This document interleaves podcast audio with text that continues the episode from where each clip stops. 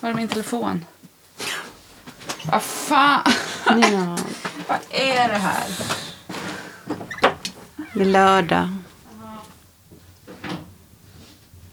Där var den. Ah. Jag vet inte ens varför jag ska ha den. Jag har inte en enda anteckning idag. Har du inte det? Nej, inte en enda anteckning. Det här blir spännande.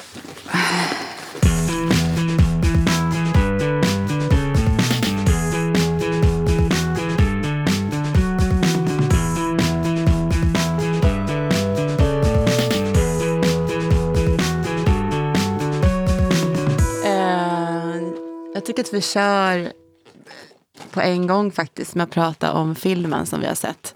För jag är inne i, jag vet inte om jag kan klara av att prata om något annat innan vi har pratat om den. Nej, för du har sett den nu på morgonen. Jag har ju sett den precis innan och känner att jag är helt eh, mosig i ansiktet för jag har Ja. gråtit så mycket. Ja. Som tur är så har jag förstått att man kan sminka sig jättemycket runt ögonen för att dölja det. För då ser man bara en svart klick smink istället för liksom gammeltårade. Jag- Ja, Eh. det, ska, det ska vi inte gå in på nu, men jag tycker att jag har Nej. märkt att jag, eh, det blir värre när jag sminkar mig runt ögonen om jag är så här pösig gråtig. För att det är, liksom, det är som att underlags, alltså foundation och sånt förstärker de här påsarna för det lägger sig liksom är i de här rynkorna. Och det blir så. Men det som händer med mig när jag gråter, jag, jag har ju alltid varit väldigt ledsen och bedrövad över att jag inte eh, ser ut som Michelle Pfeiffer när hon gråter. För då kommer det Eller en någonsin liten... känner jag att jag är ledsen. Ja, men du, vet, du vet när det kommer en liten vacker tår som du förstår att det sakta- inte är riktigt tårar när det kommer så va? Det finns även vanliga, riktiga människor som ser ut som de gråter. Jag Okej. blir ju eh, illröd, jag blir plufsig och mina ögon krymper, sjunker in i skallen på Ja. mig. Och eh, det är väl framförallt det Ja. som liksom hänger sig kvar. Ja. Så att, eh, och jag vet inte, det kanske bara är någonting i huvudet jag har fått för mig då, att de ser, min, att de ser mindre små ut. Om jag kladdar på massa smink runt ögonen, för då ser, man, då ser de ändå små ut, fast det ser ut som att det är medvetet Ja, sminkat är så. så. Ja. Anyway. Anyway, så har vi sett eh, Guldbaggen-nominerade filmen Orka, Just det. som ja, Josefin Bornebusch har eh, gjort. Precis. Och eh, jag är helt golvad. Jag också. Ja, Jag nej, jag, jag ehm, eh, skulle nog säga att eh, det är en av de bästa filmer jag sett på länge. Ja, samma här. Definitivt, alltså det kanske är en Jag av de bästa, nu när jag tänker på det. en av de jag bästa svenska filmer jag har sett någonsin Ja, tror jag. ja. Ehm, Jag fattade inte faktiskt att den skulle handla om ensamhet. Vilket kanske var givet eftersom det är corona. Det jag, det jag visste om den här filmen, vi kanske ska säga det, för alla kanske inte ens vet vad det här är för någon film Nej. som lyssnar. Eh, det är en eh, film som eh, utspelas i, det är väl 11 perso- 10 eller 11 personer, jag minns inte exakt nu hur många de är, sånt. eh, i deras hem där de är. För de får inte träffa varandra för det är coronatider i Sverige då. Och det är Stockholm, Ja. gissar jag att ja, det mesta är i alla fall. Jag Alla tror kan- att allt är Stockholm. Ja, det kanske är alltså. Allt, allt är Stockholm. Och, i alla fall, och filmen är ju inspelad så att de här skådespelarna inte heller möter varandra. Nej. För det är också inspelat De under corona, när man inte får hålla på med stora filmproduktioner. Precis. Och, eh, eh, och sen så knyts de här människorna eh, ihop på ett väldigt snyggt sätt tycker jag. Eller så här, inget känns ju konstigt eller krystat utan Nej. det blir bara, aha, ja det är de som, det där är mamman till honom, Ja. aha, de är systrar. Men alla är, är, på, he- är isolerade och sitter framför en skärm. Förut, ja, det är ett, en, en pappa och en, en tonårsdotter eller ung vuxen dotter. De är ju i samma lägenhet men hon vägrar komma ut så att de är, ses ju knappt heller. Nej. Liksom. Ja, Ja, jag känner- Nej, men den väckte så himla mycket i mig eh, på alla möjliga sätt. jag får så här djupandas mellan, mellan för att inte börja gråta.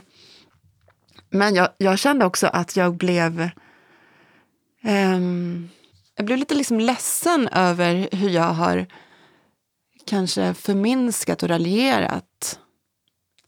ja, liksom, Människors ensamhet. men, ja, under ja. corona, vi har Ja. skämtat om det i podden också och så. Eh, och eh, eller så var jag bara väldigt känslosam och svag och liksom tyckte att, att eh, allt var hemskt och bedrövligt generellt. Men för man skulle också säga att, att de här personerna som, som är med i den här filmen, alla är ju liksom medelklasser och håller på med kreativa yrken på något sätt, eller vill hålla på med kreativitet och konstnärskap på ett eller annat sätt. Och då, då är det klart att man, man fortfarande skulle kunna göra sig rätt lustig över dem och alla problem man har. Jag såg ett nyhetsinslag igår som faktiskt var ett skämt som handlade om vad corona då gör med människor och att man också nu kanske söker sig bort från Stockholm. Men man flyr storstan vill ut på landet och då har man gjort ett jäkla inslag om någon, någon eh, kvinna då som har lämnat sitt, sitt liv då i Stockholm och flyttat ut till en jäkla ö utanför Lidingö. Bara, men, vilka har råd att göra det? Liksom, vad, vad, är det för jäkla... Det var ju väldigt långt ifrån ja, men Stockholm vet, också. Det var, så här, löj... ja, men det var så löjligt och det är sånt som kan göra ja. också att man kan göra sig lustig och ja. raljera och tycka att det inte är ett dugg synd om, om er. Eh, men bortskämda medelklassmänniskor. Jag började så med den här filmen. För så här, okay, nu, om vi nu ska prata om den här podden så måste jag liksom ha, jag kan ju inte bara titta på den som en filmupplevelse utan jag måste ju liksom på något sätt tänka så här, okej okay, vad finns det här och liksom diskutera och så. Så jag började liksom de första tio minuterna, kvart, bara okej okay, alla bor i så här jävligt snyggt inredda lägenheter i, i Stockholms innerstad det mesta, eh, verkar det som. Um, och ja, okej. Okay. Och, och de, de, jobbar uppenbarligen alla hemma, så de har alla jobb där de kan jobba hemma. Alltså, började ja. liksom, ja, okay, ja, ja, okay, inget klassperspektiv. Men sen så fem minuter senare så bara, nej men den här kritiken håller ju inte, det spelar ingen roll. Alltså, nej då, men ingenting håller, det var det jag kände nej, också. Så släppte så jag måste säga att det är också svårt att veta vad riktigt vad jag ska, jag har tänkt jättemycket, vad, vad ska vi, hur, ska vi, hur ska man prata om den här filmen? För att jag, jag var bara så himla drabbad. Ja, drabbad jag, liksom inte, jag kan inte säga någonting analytiskt, liksom, diskuterande, vettigt, utan bara jag har fångat 10, 11, hur många det var, olika människors livsöden. Och helt oavsett corona, liksom. nu är den ju gjord i det sammanhanget, men det här hade ju kunnat utspela sig i, när som helst. Um, för att det ju handlar om, om människors eh, smärtor och, och ensamhet och, och relationer. Liksom. Uh, och så blir det någon slags extra twist på det på något vis. För att allting är liksom filmat så att de sitter mest och pratar in i skärmen. Pratar, det blir jättemycket att de pratar rakt in i kameran för att det är liksom som filmat som att de ska mm. prata in i skärmen. Liksom.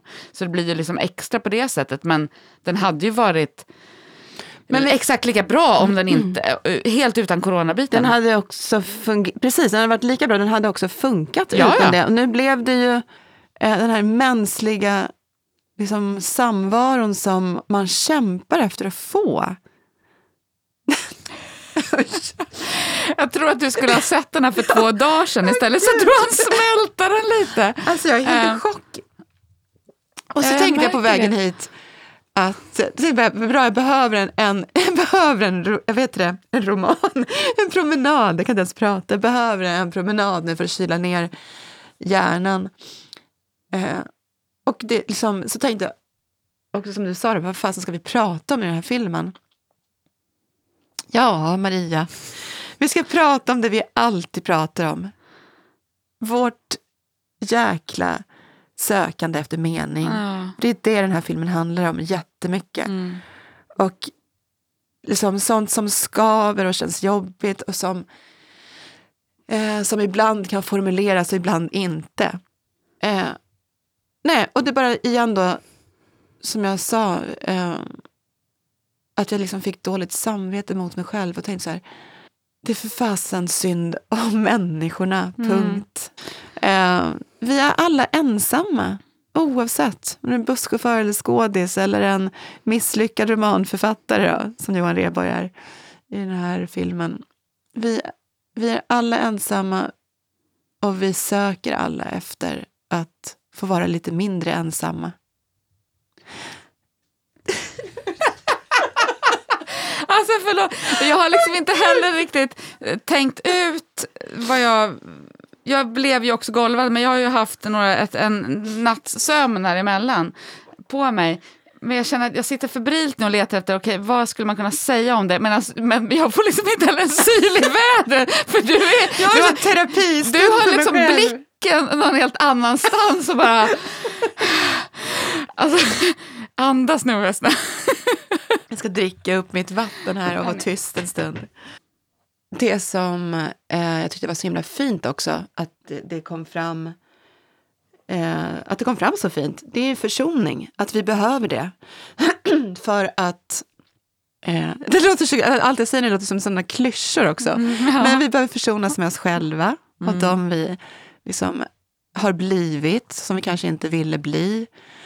Eh, och när, vi, när livet börjar gå mot sitt slut, jag tänker också på eh, Marie Göranssons karaktär precis i början, hon håller på att tjata hela tiden om att eh, storebror ska ringa till lillebror. Har du ringt honom än? Har du ringt honom än? Mm. Nej, det har jag inte. Vad ska jag göra det för? Har du ringt honom? Bara, Nej, men du ska göra det. Varför mm. då? Du är storebror. Det är också det här med olika roller man har och liksom som man tvingas ta ansvar åt alla möjliga håll och kanter. Och ansvar för sina barn. Mm. Um, och, uh, och det är väl det som har varit kanske liksom det starkaste som har hänt på, på ett individuellt plan för alla människor, tror jag, på ett eller annat sätt under corona. Att man har, har tvingats faktiskt se på sig själv och på sitt liv um, och på de man har runt omkring sig. Mm. Och kanske också inse liksom vad som är viktigt. Ja, precis. Det är som de här existentiella frågorna som du och jag ju alltid ja. på något sätt hamnar i. Det är som att de har blivit um, de har ställts på sin spets för alla. Ja.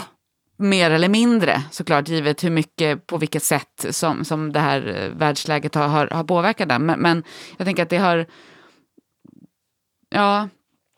Och också vad ens, vad ens relationer faktiskt spelar för roll för en. Alltså sånt som man inte behöver faktiskt, om, om, om man liksom är lyckligt lottad så att man har ett, ett antal människor eh, nära sig, liksom, eh, i vardagen behöver man inte reflektera så mycket över det. För att livet bara tuffar på och man går till jobbet och man fixar mat till sina barn och man, allt det där bara, det liksom rullar.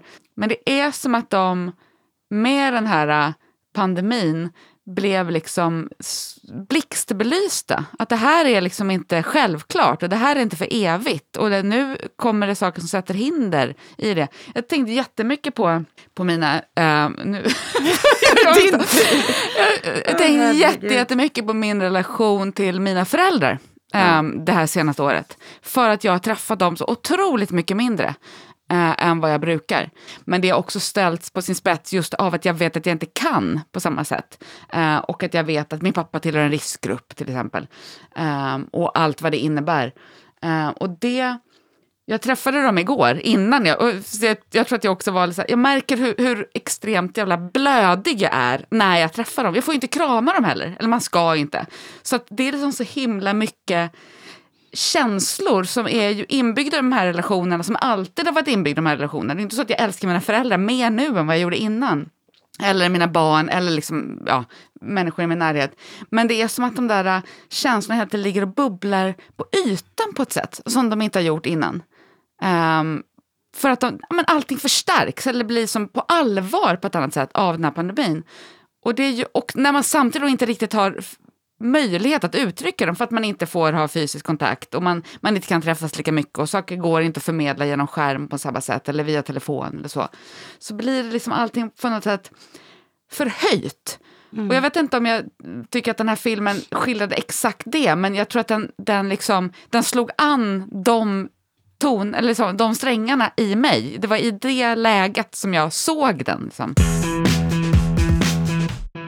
Men vad har vi lärt oss av det här? Vi har lärt oss av det här att om vi ska titta på film då behöver Vessna åtminstone två dygn på sig mellan filmtittandet och poddinspelandet så att vi hinner smälta.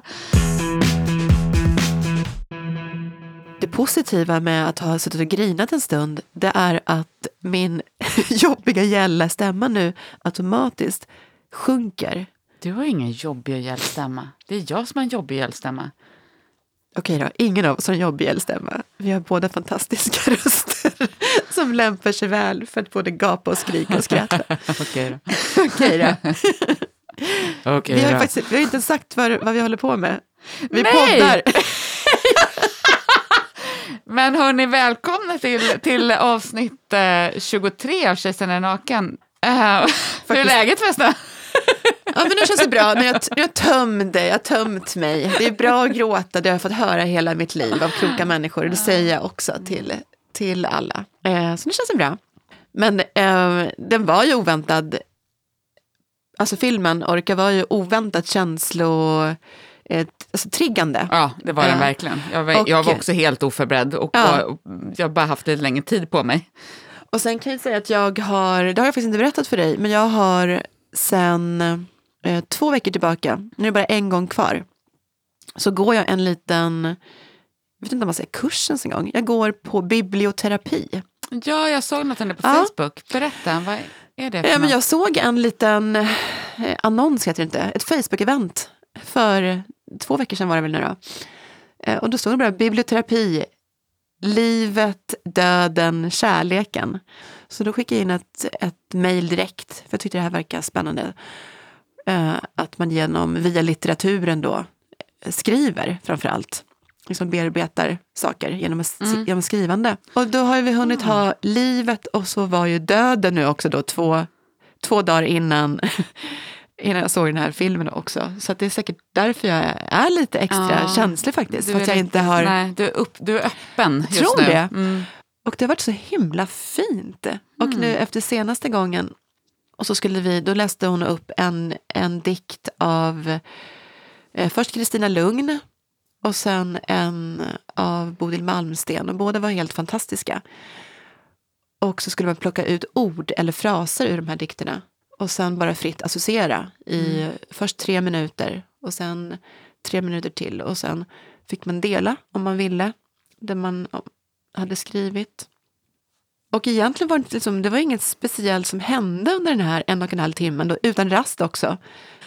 Men sen efteråt, eh, jag vet inte om det hade med ämnet att göra bara, liksom, eller att eh, de här dikterna triggade någonting. Sen mot slutet då fick man säga, om man ville, allting var frivilligt då, allt sker via Zoom, så det var ingen fysisk träff. Om man ville säga någonting om vad man fick, fick med sig Mm. efter den dagen. Och det var ju så uppenbart att vissa det var ingen som grät, men man hörde liksom på Mm. rösten, ungefär som när vi pratar nu, och man Mm. såg i, i blicken att det var någonting som hade hänt. Mm. Och det var ju säkert att alla fick upp sina egna liksom, tankar och känslor och, och vem vet vad folk sitter. Jag hade ju mitt eget Mm. som jag bar på och bar med mig in i det här. Men det verkligen slog mig sen när jag, loggade ut att att det är så himla fint liksom, att, att bara mötas. Mm. Eh, och att vi, vi, eh, vi människor, igen då, då, precis som den här filmen Orka visar, vi, vi kanske tror, och när jag säger vi menar jag väl jag, eh, det inte behövs så himla många, att man är att man klarar sig själv och att man kanske vill eh, vill vara själv, vill vara i fred. Mm. Och det vill man säkert, det vill jag säkert. Men det är väl balansen som, som behövs. Och ibland så behöver man an, andra människor också för att förstå att jag kanske till och med har trott att jag vill vara i fred. Ja, det Fast där, jag kanske ja, inte vill det egentligen, Nej. inte behöver det egentligen. Nej, det där med ensamhet, alltså, det är verkligen, eh, eller det där med självvald ensamhet och liksom balansen med det och, och, eh, och när relationer är det är knepigt tycker jag. Jag är ju liksom, jag har ju en, själv, en bild av mig själv att jag är en, en eh, jag är en ensam varg. Ehm, och jag har ju såklart, jag har ju nära relationer och jag förstår väl också att jag behöver dem. Precis som alla andra människor. Fast jag tror att jag kanske inte riktigt fattar. Eller jag tror att jag tror om mig själv att jag inte riktigt har samma behov av de där nära relationerna som jag ju vet att andra människor har, att människor i allmänhet har, att det inte riktigt gäller mig ändå. Um, och att jag snarare har ett enormt behov av att vara ensam och att vara i fred. Um, för att jag tycker att jag kan, det är sånt som kan, det kan drabba mig så himla mycket ehm, när jag väl sen tillbringar tid eh, med människor som jag har nära relationer med, eller som betyder någonting för mig. Liksom. Um, och inse, märker så här, oj, vad, vad mycket lättare jag blir. Eller som, vad glad jag blev. Alltså det är som att jag blir lite förvånad varje Ja. gång, fortfarande. Trots Ja. att jag liksom är 40 år gammal och har levt i olika familjekonstellationer hela mitt liv. Jag har ju aldrig varit särskilt mycket ensam heller. Um, vilket väl kanske är en anledning till att jag tror att jag behöver det. Jag skulle precis säga, för exakt det tror jag det handlar om för mig. ja, Att det är därför jag tror det. ja. ja, absolut, det gör det. Det, det bidrar såklart jätte- jättemycket. Men det är ändå märkligt att man liksom ändå... Och sen så, och så förstår jag det då eh, en gång till. Så, nej, men jag har ju faktiskt behov av det och jag, jag ska inte försöka stänga folk ute nu utan nu ska jag liksom släppa in dem för jag vet att jag behöver det. Och sen så varenda gång så, liksom, så bygger jag upp den lilla muren ändå för att det är så jävla mycket. Jag tror att det är för att det är lättare att vara ensam. Alltså Ja. det, det, är, och det visar den här filmen verkligen, det är fan vad det är komplicerat med relationer. Även de relationerna som är liksom jämförelsevis rätt enkla eller, eller, eller bra liksom, i, i grunden på något sätt. Men det är ju så fruktansvärt knepigt. Och det tar så mycket energi och det tar så mycket tid och det, det tar så mycket kompromissande och det tar så mycket av, av allting. Och då är det ju lättare att rå sig själv. Jag tror att det är det. Jag tror att jag är rädd för ansträngningen. Mm. Eller inte rädd kanske, men... Eh... Lars Norén har ju dött. Ehm, som, ju Som alla vet. Som alla vet. Eh, och jag tänkte inte att jag skulle säga någonting om, om honom eller hans verk egentligen överhuvudtaget, utan jag har funderat på det här med vad som händer i media och kanske ännu mer i sociala medier när kända människor går bort. Mm. Spännande. Ehm, för att jag... Jag har haft så himla svårt för hur det hanteras. Eh, och jag vet att jag har pratat med, med Henrik, min kära make, om det här flera gånger och vi tycker ganska olika. Eh, men jag nästan alltid när någon känd person har gått bort och så sprids det liksom, det är, det är bilder på den här människan och det är brustna hjärtan och gråtande emojis och eh, RIP och, och sen så är det en massa berättelser om liksom hur mycket den här personen har betytt för, för, för, för folk. Och, eh, och jag har alltid tyckt, det, det, det brukar skavas mig rätt ordentligt, för det är någonting, snarare så här, det brukar skavas mig, jag lyckas inte riktigt få fatt på varför det gör det. Så jag tänkte att det kanske är någonting som vi kan, vi kan bena i, eller du kan ge din, din syn på saken. Men jag tror att det rör sig någonting kring att det är någonting förmätet med, det blir någon slags som, förmätet med att ge utrymme för en relation, hävda en relation med en person som är på något sätt inte har känt eller varit nära eller på någonting över- sätt överhuvudtaget. Så, alltså, att ge uttryck för en sorg som om den vore ehm, en, en nära anhörig. Att man uttrycker sig Ja. om dem som att man har förlorat sin farfar eller sin kusin eller, Ja. eller sin klasskompis från lågstadiet. Men jag vet inte. Så. När det inte är så. Nej, jag tycker det är jätteintressant att du tar upp det här, därför det här har jag grunnat på i många, många år, långt före Lars Norén. Och jag minns nu inte med vem det var det här började. Undrar om det var när David Bowie dog. Kommer du ihåg när det var? Nej, men det var Det var väl det inte- året när alla dog. Ja, det var ett år när det precis, var för det väldigt var många väldigt kända personer. Det var väl typ 2016, Ja, något någonting sånt. sånt. Ja. men då var det det året i alla fall. Ja. Eh, som jag, jag hade inte heller tänkt på det så himla mycket. Det kan ju ha varit för att jag kanske inte hade varit riktigt lika, soci- jag vet inte, inte social, kan fortfarande inte prata, lika aktiv på sociala medier. Någonting var det i alla fall som, som gjorde att jag verkligen fick syn på det här. Eller så var det att det var väldigt många Det då. var nog det. Det blev extra mycket det olika, året. Ja. eh, inom olika områden. Det var skådespelare, det var artister, det var Ja. författare, det var allt möjligt. Och det som jag stod helt oförstående inför, det var alla dessa inlägg på Facebook framförallt. För det var ju framförallt Facebook där jag var då och är fortfarande mest. Eh, nej, fruktansvärt! Har ni hört? Hur ska jag nu klara av att ta mig igenom dagen? Nej! Jag kommer aldrig mer kunna lyssna på en låt utan att gråta floder. Mm. Nej, hjälp mig, jag dör själv av sorg. Bara, Ja, som att det handlar med? om dem. Nej, men alltså, helt, Ja. För mig var det helt obegripligt. Och det var så här, jag, jag fattar inte överhuvudtaget. För det första fattar jag inte, och det här är kanske är en störning hos mig, eh, eftersom jag gråter för allt annat och kan känna sorg och liksom, empati Mm. och, och, och allt möjligt. Men jag förstår inte, alltså rent intellektuellt kan jag inte förstå hur man kan sörja en person som man inte känner, som man aldrig har känt, som man aldrig ens har träffat. Nej.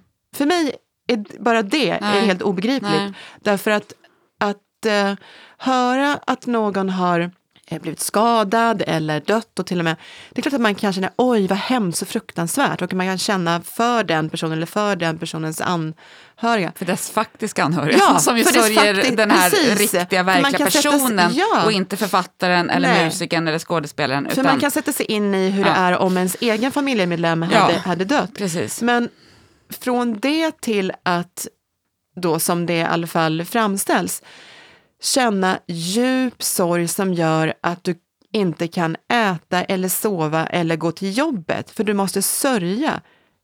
Det är bara, det är Nej, obegripligt. men det, det håller jag med om att det är obegripligt. Men jag tänker att den stora massan av den här liksom, ehm, hyllandet som sker på sociala medier när någon känd person har gått bort är ju inte, en del är ju sådär, så som du beskriver, men många är ju inte av den magnituden. ehm, Nej, nej. Utan den är mer liksom, um, åh nej, vi kommer aldrig mer få en text av, eller vi kommer aldrig mer få en ny låt eller så. Men det är Men fortfarande det är kopplat... något annat tycker jag. Det är, det är ju att hylla och att känna, det är ju inte att känna sorg, det är att känna vad, vad, vad, vad tråkigt. Livet kommer bli lite fattigare därför att det kommer inte komma ett nytt album eller det kommer inte komma en ny roman. Nej. Men dels tycker jag det är Ja. konstigt i sig. Eh, nästa grej som jag reflekterade över var konstigt och lite osmakligt också. Det var när Sara Danius dog och eh, sociala medier översvämmades av foton på Sara Danius plus den personen. Ja, det Som var precis- skrev. Exakt. Jag tyckte att det var vidrigt. Ja. Jag tyckte att det var fruktansvärt och det var väldigt många andra då kändisar eh, av förklarliga skäl eftersom Sara Danius själv då var en känd Ja. offentlig person.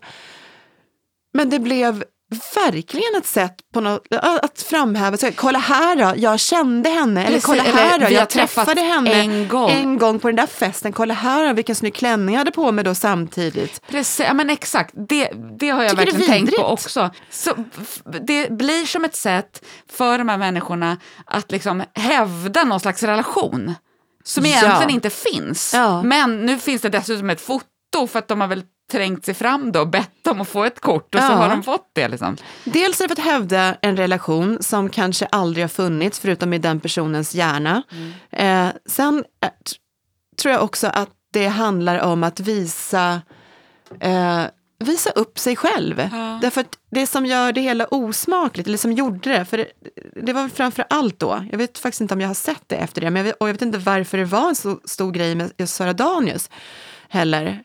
Eh, kanske för att hon var en väldigt liksom, ståtlig person. Ja. Eh, Jo, men jag tycker att man gör det, jag ser det med andra också. Mycket så här, jag mötte Lassie-berättelser. Ja. Den där gången be- behöver inte alltid finnas ett foto ens, utan det är bara, Nej. jag har minsann träffat och det, ja. Men det jag skulle komma till, för att även utan fotot, fotot gjorde det att det blev osmakligt, men hade det varit fotolöst, bara en text, eh, som då hade gått ut på det här, ja men en gång på den här festen så träffades vi och eh, då hände det här och jag sa det här och jag tänkte det här. Då tänker jag så här, men vem bryr sig? Vem bryr sig om vad du sa eller gjorde eller vad du tänkte nu när den här personen har dött? ja. Ska man skriva någonting överhuvudtaget, då tycker jag, om det nu finns regler, om det inte finns det så vill jag inrätta lite regler, då ska det vara hyllningar. Ja. Då ska man framhäva personen, verket. Ja, eller Eh, inte verket, jag. tänker jag. För att om det är en person, en känd person, en författare eller en skådis eller, eller en musiker liksom, som vars vars verk då, vars böcker eller vars musik har betytt väldigt mycket för en. Eh, då är det klart att man kan känna sorg över att det inte kommer komma några mer produktioner därifrån eller att den här personen som har skapat allt det här som jag tycker så mycket om eh, nu inte finns i den här världen. Det är klart att jag, det, det, kan jag också känna är, är sorgligt. Liksom. Eh, men då är det ju verket. Det, det, blir ju liksom märkligt att hävda att man har någon slags relation till den där individen som har skapat de här sakerna. Om man inte har en relation, om man inte träffas, om man inte är Nej. släkt. Utan då är det ju verken som man får hylla. Då får, man ju liksom, då får ju hyllningen ja. handla om, jag är så glad för alla de här texterna som Lars Norén gav mig. Eller, eller liksom Bowies alla album. Som liksom, det har betytt så mycket och vad sorgligt det är att han nu inte finns här längre. Um, men, men, ja, liksom... Eller lyfta personen som den liksom, artist eller skådespelare personen är. Inte då för att försöka låtsas som att, det är, att man vet någonting om den. Som individ, nej. Eller nej, precis. Nej. Så det är det jag menar med, det, det är bara det, hyllning av liksom, den professionella personen. Eh, eller verket. Ja. Håll inte på och gegga med dig själv. Och nu har det blivit liksom högaktuellt igen med Lars Norén. Det har inte florerat särskilt många foton på folk som står och poserar med honom. Och det är väl för att han... Han gjorde inte sånt. Nej, precis. Nej. Utan eh, det har ju mer varit liksom, textbaserat, folk har skrivit och tänker också på de texter som man har kunnat läsa i, i olika tidningar eller liksom inslag som har gjorts. Eh, när det igen har blivit tycker jag, en, en konstig och dålig hopblandning. Av, av verk och person? Mm. Ja, hyllning av den här personen och kanske då eh, fundera på vad är det vi kommer missa i teatervärlden nu när han inte finns mer. Prata om det, prata mm. om dramatiken, prata ja. om poesin. Eh, men prat, jag vill inte höra, jag bryr mig faktiskt inte om vad den här personen, vare sig Lars Norén eller Sara Danius eller någon annan, har betytt för dig. Nej, För vem är du? Nej, nej, i relation, nej precis. Men jag, jag undrar hur det är att vara faktisk anhörig i de här situationerna. Det undrar jag också. Um, för, att jag, för samtidigt så, när eh, Sven Wollter dog ju för, Just det. det var ju också i år, eller förra året, ja, 2020, 2020, men ja. ganska nyligen. Um, och då kommer jag ihåg att, att Stina Wollter, alltså hans dotter, som jag följer på Instagram, Um, skrev någonting om, så här, och det ser man ganska ofta från om liksom, kända människors publika anhöriga på det sättet. Liksom. Att jag har fått så, det, det, är så fint att se att ni skickar så mycket hjärtan. Och ni, mm, det, det finns liksom en sånt uttryck för en slags tacksamhet om så, här, så härligt att höra att han betydde så mycket för så många av er, liksom, som hon har nåtts av, som ju gladde henne i sorgen efter sin pappa. Och det, jag tänker att det vi gör nu, det vi är hårda mot nu, är kanske också att ta bort, jag tänker att det kanske fyller en funktion även för de anhöriga. Även kanske för jag vissa, tänker ja. att om det var jag mm. som var anhörig, men jag har ingen aning eftersom jag inte har några um, kända uh, släktingar.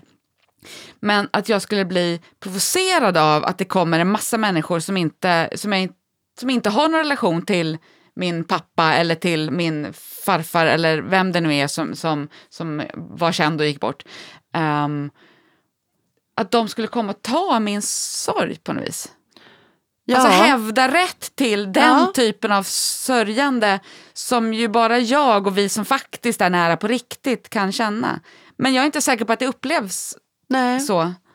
Men jag undrar verkligen hur det är att höra alla de här människorna uttala sig om vad fantastisk han var. Inte texten, utan han. När, ja. när det kommer från människor som kanske rimligtvis inte har den typen av relation som man själv har som anhörig.